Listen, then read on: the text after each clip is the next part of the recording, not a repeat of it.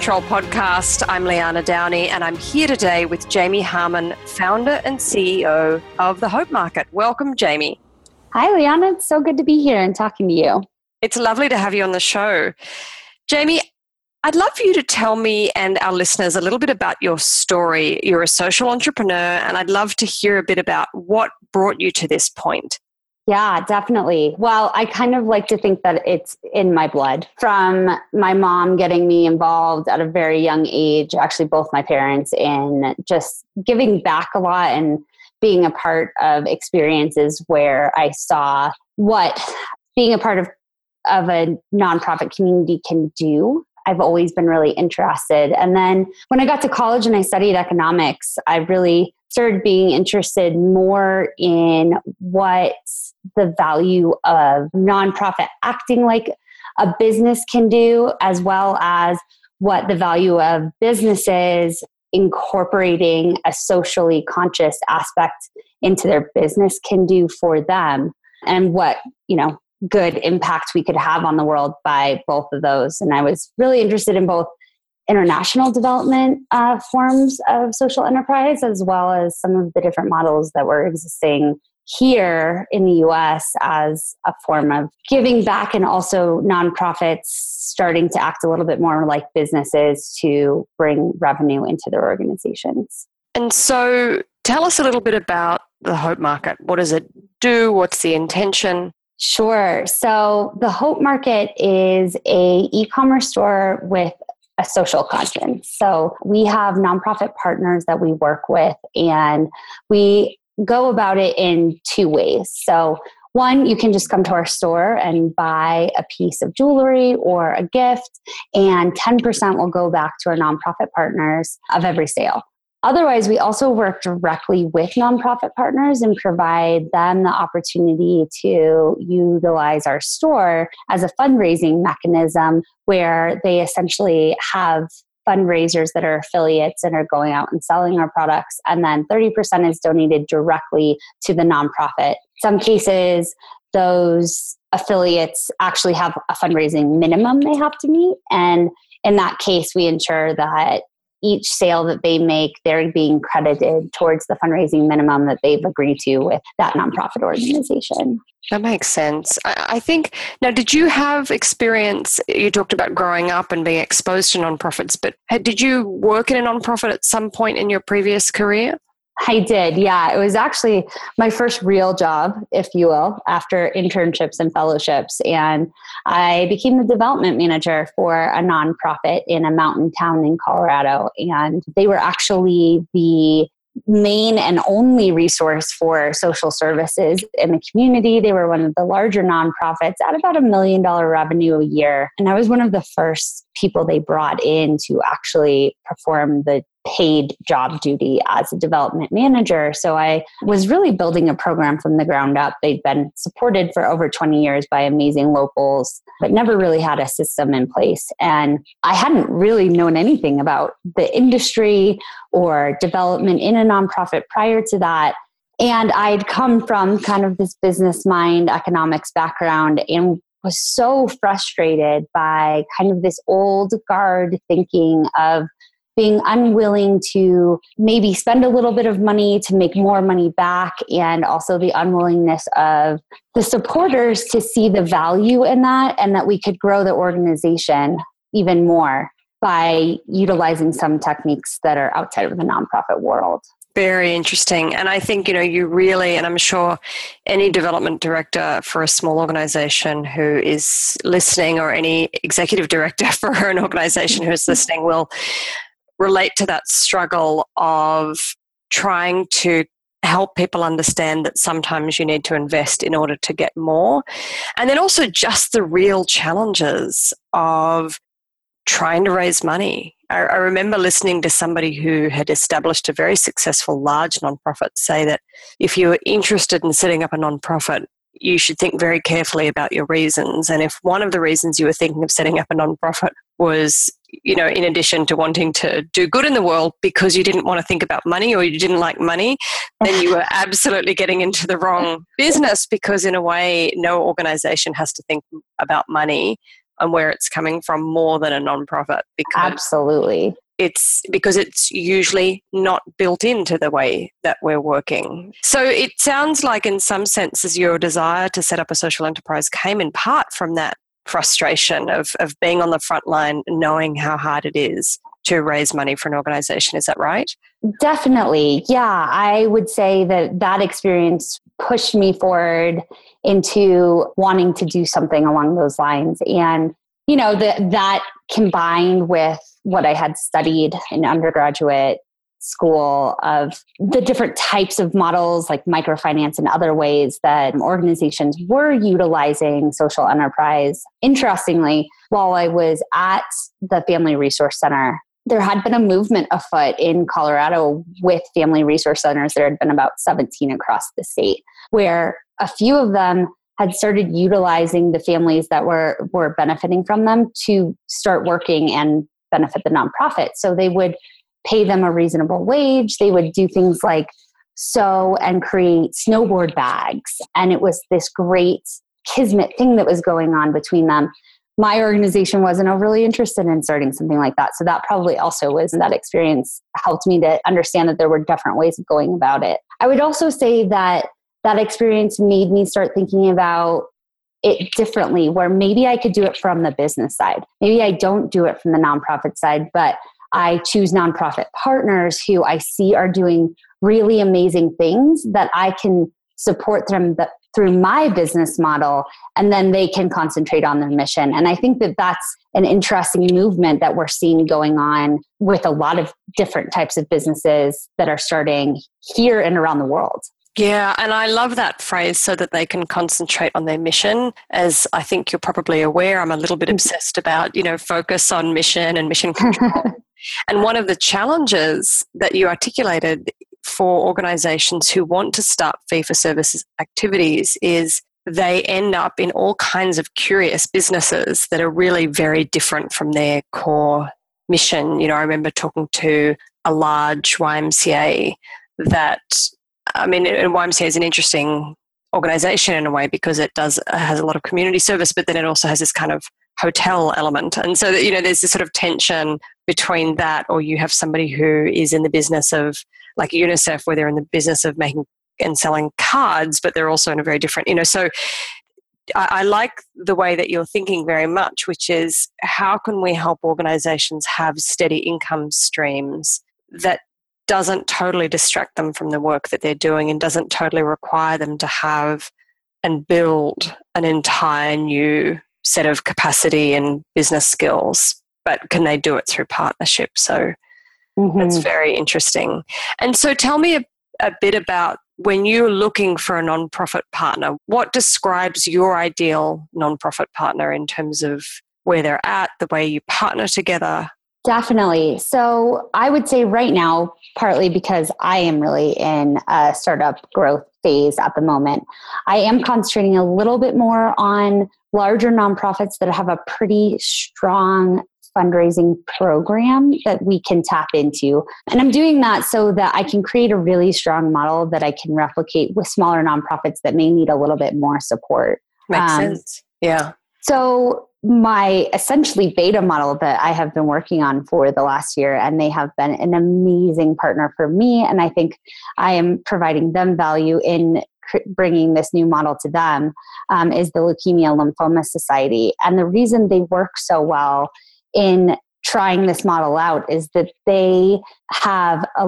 large number of individuals who have agreed to fundraise for them in exchange for entry to marathons and training through their Team in Training program and then also just for their walk their major walk which is actually one of their biggest fundraisers. And so i can work with them I work with each of their campaign directors. We I present usually at their kickoff events for their individual fundraisers and I provide each of those fundraisers with the opportunity to become an affiliate. They get all they get their own dashboard with me, they get their own links and codes so that they can share it with friends and family, take advantage of things like Valentine's Day where people are buying gifts anyway and they can let their friends know that they're fundraising for a nonprofit if they're going to buy a gift anyway, they could buy it through the Hope Market and it will benefit their fundraiser. and so that's working to to allow for these individual fundraisers more ways to get out there. Because a lot of times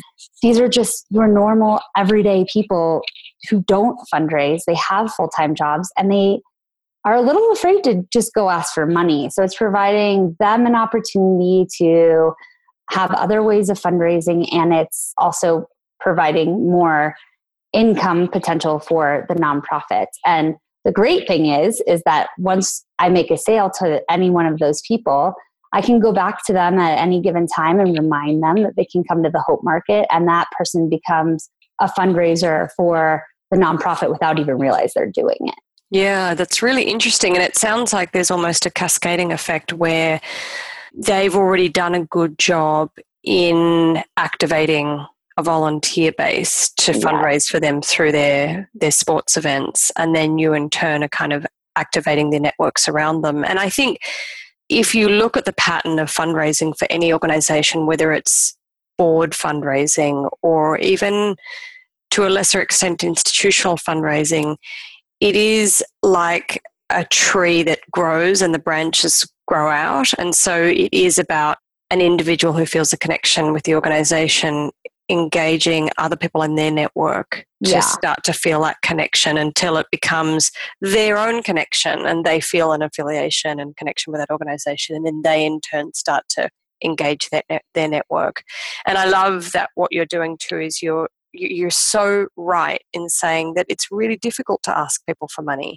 it's difficult if you're a volunteer. It's difficult if you're a development director. You know, for many development directors and many EDs, it's it's like anything. You get better at it over time, but that first time that you you go out and fundraise on behalf of an organization, it can be challenging.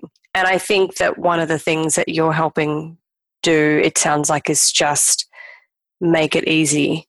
Make it easy to ask and also make it easy so that there's there's kind of more than one benefit in that process. We know that when people give to an organization, they feel good, and then you've got kind of the double thing that they might buy a gift for somebody, give that gift, so the person gets the gift, they and and the donation is received as well. So there's a sort of mm-hmm. and they feel good about it. So there's a nice kind of cascade where you you're yeah multiple benefits, both emotional and financial and a physical good as well.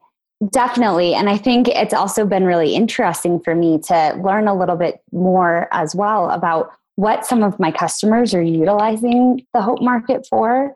And it's been an interesting combination of people who are buying it for their sister because they lost their mom so they're buying a necklace for them and it's mm. it means a lot there's just this deeper meaning to the gifts that I honestly didn't really know that that was going to happen. But it's really created kind of even another level where the donation is almost secondary, but it's not at the same time because we're giving back to an organization to someone that they might have lost someone to or that is struggling with it.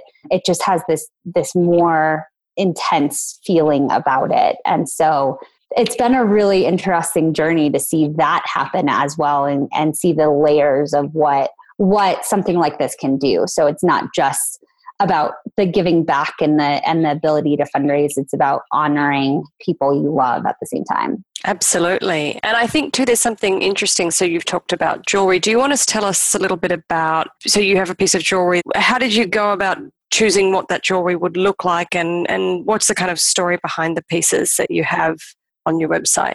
Sure. So each one has been a little bit different. I would say that with Leukemia Lymphoma Society, they happen to have a logo that is supposed to be a representative of a blood droplet. And that was a really easy thing to take. It's a pear shape, it's really easy to make jewelry that represents that. Right. So that was an easier one to create and figure out.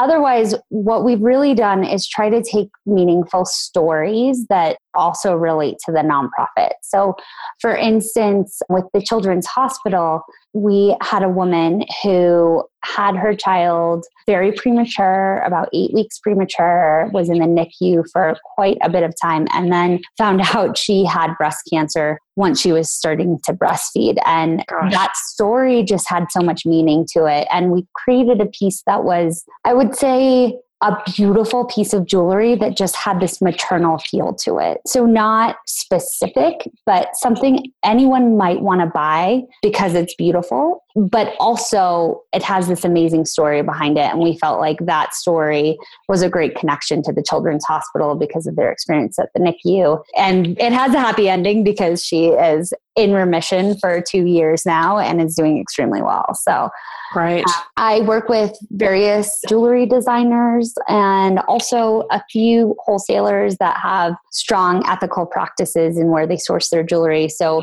if there is something that matches a story that's already in existence, it's even better because that much more can go back to the nonprofit quicker.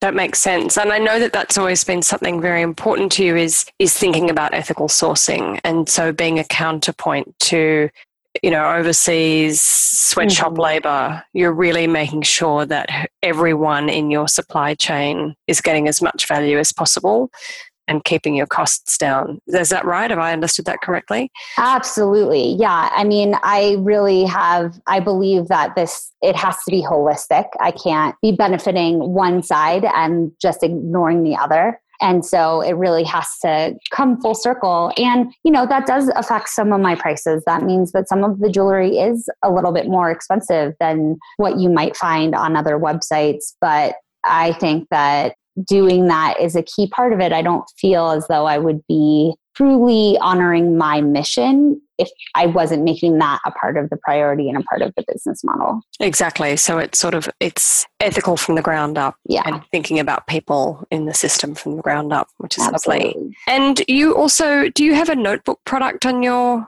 I do. Yeah, that was Tell something that, that Leukemia Lymphoma Society wanted to do. They find that journaling is something that a lot of their patients find a lot of help and hope from.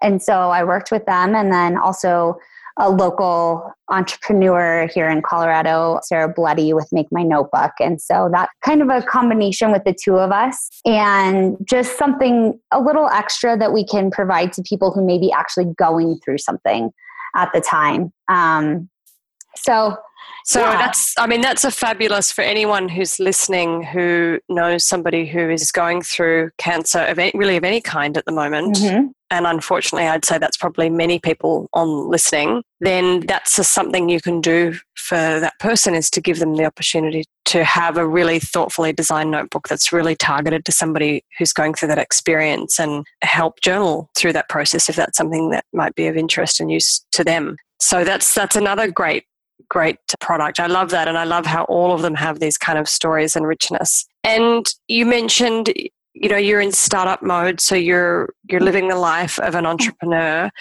What are some of the challenges of running a social enterprise? You talked about, you know, the better you do, the more your prices have to reflect that. And that I think is a very real challenge of people in business is that if you if you want to do things reasonably, you, you do have more costs associated with the business often. What, what are some of the other challenges you've found in running a social enterprise? Well, I would say that that's probably the core of the biggest challenges. I mean, the reality of starting a social enterprise is that I won't break even in starting this business as quickly as I would if I wasn't giving back a portion of my sale and a portion of my revenue and that's okay because that's the reason I started the business and that's the the model that I've chosen and I really I went into it prepared as far as you know running the numbers and figuring it out and I think also probably having the perseverance and personality to, to those kinds of issues so I would say that's probably the biggest one in the model that I've created. The other one is that I am looking for partners in the nonprofit world and going full circle back to the reasons I started this business, you know, it can be a little bit of a struggle to convince certain nonprofit partners to you know jump in with me and give this a go. I've tried to do everything i can to well, they still have to have a little bit of skin in the game because they need them to be participating to take burden off their plate versus add burden to them. But it's scary because innovation is not usually something you associate with nonprofits.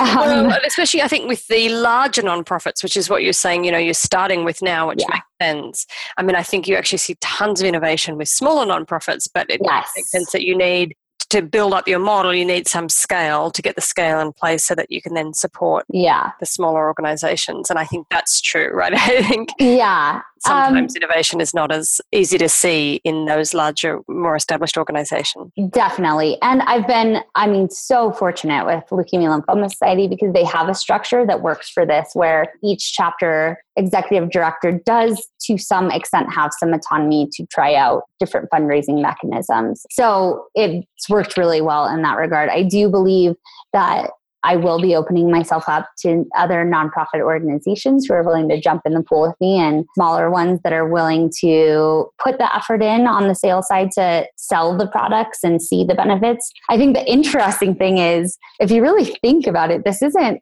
actually something that is that innovative or that new. I mean, we have the Girl Scouts who've been selling cookies for a yeah. very, very long time. And we have, you know, Boy Scouts who've sold popcorn. Most of the schools have books and other wrapping paper and chocolate.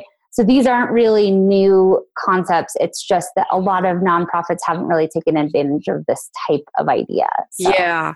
And I think the difference is that you're what you're doing really thoughtfully connects and ties mm. back to the mission in a way that you know some of the other things are a little more disconnected. And so I think that's I think that's kind of distinctive. And and also in a differently from what I've heard you describe that model is you're doing more of the work yourself where the where you know the distribution and as a, as a Girl Scout mother, I know that the, the distribution lands squarely on you know you to get yeah. those boxes out and knock on the you know your, your daughter to go knock on the doors, you know to make sure that they get all the deliveries you're actually handling that for people. You're taking that off people's plates and allowing yes. to do the sales, but not have to do the fulfillment and handle the product and make the product and all those things. So, absolutely. And that was, you know, I really from the get go and having experience working in a nonprofit, one of the things I've always tried to do is take a step into the shoes of those who work at the nonprofit and see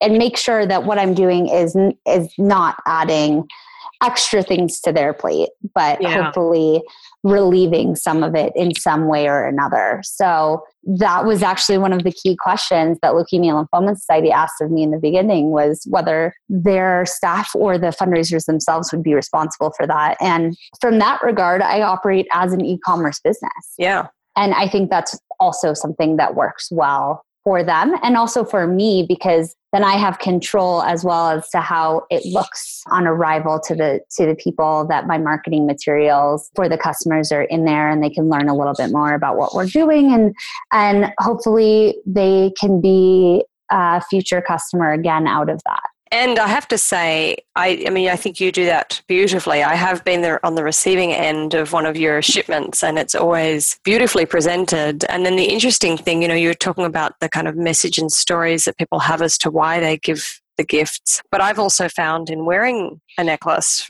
from the Hope Market that people ask me about the story. You know, they're, they're distinctive enough pieces that people are drawn to them in a way that they may not ask about another necklace. And so that allows you then to tell that story of the organization as well as the Hope Market, which I think is fantastic because it's exactly what every nonprofit wants is people out there telling their story. And so to have a little thing that's walking around with somebody every day and telling mm-hmm. their story, I think is really powerful. And so just I wanted to close on one thing, which is that you launched the business in Colorado. And I think there's quite a vibrant startup scene in Colorado. Tell us a little bit about the scene because I'm not there. I don't, I don't know what's happening. Yeah, it's, I mean, I feel very fortunate to have been able to start this in Colorado. I think there is an incredibly supportive community in the entrepreneurial and the startup world. But even more, probably, I would say, as a female entrepreneur. So, Denver has one of the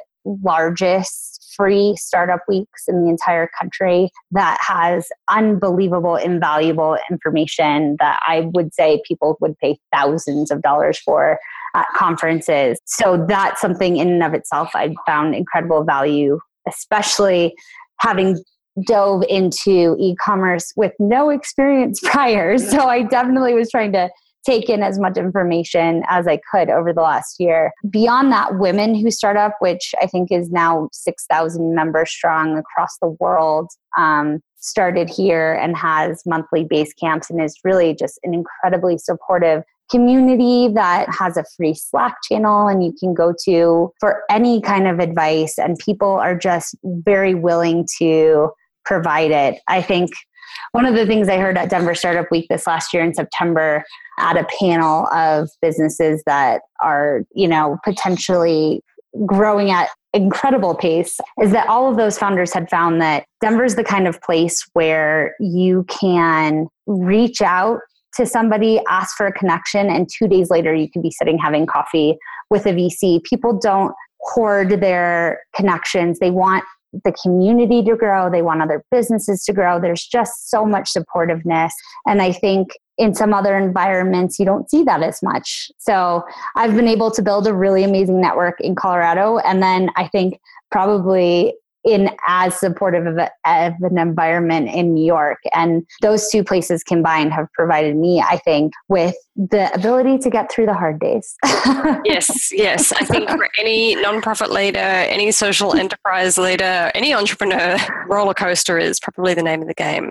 So yes. Having a supportive community is everything. Yeah. Thank you so much, Jamie, for joining us. And as always, thank you, audience, for listening. If you're looking for more information about the work that Jamie and her team are doing, where can they go, Jamie? Yeah, so they can go to thehopemarket.com or you can email me directly at jamie at thehopemarket.com. And you can also check out our Instagram at Shop Hope Market or Facebook at facebook.com slash the Hope Market.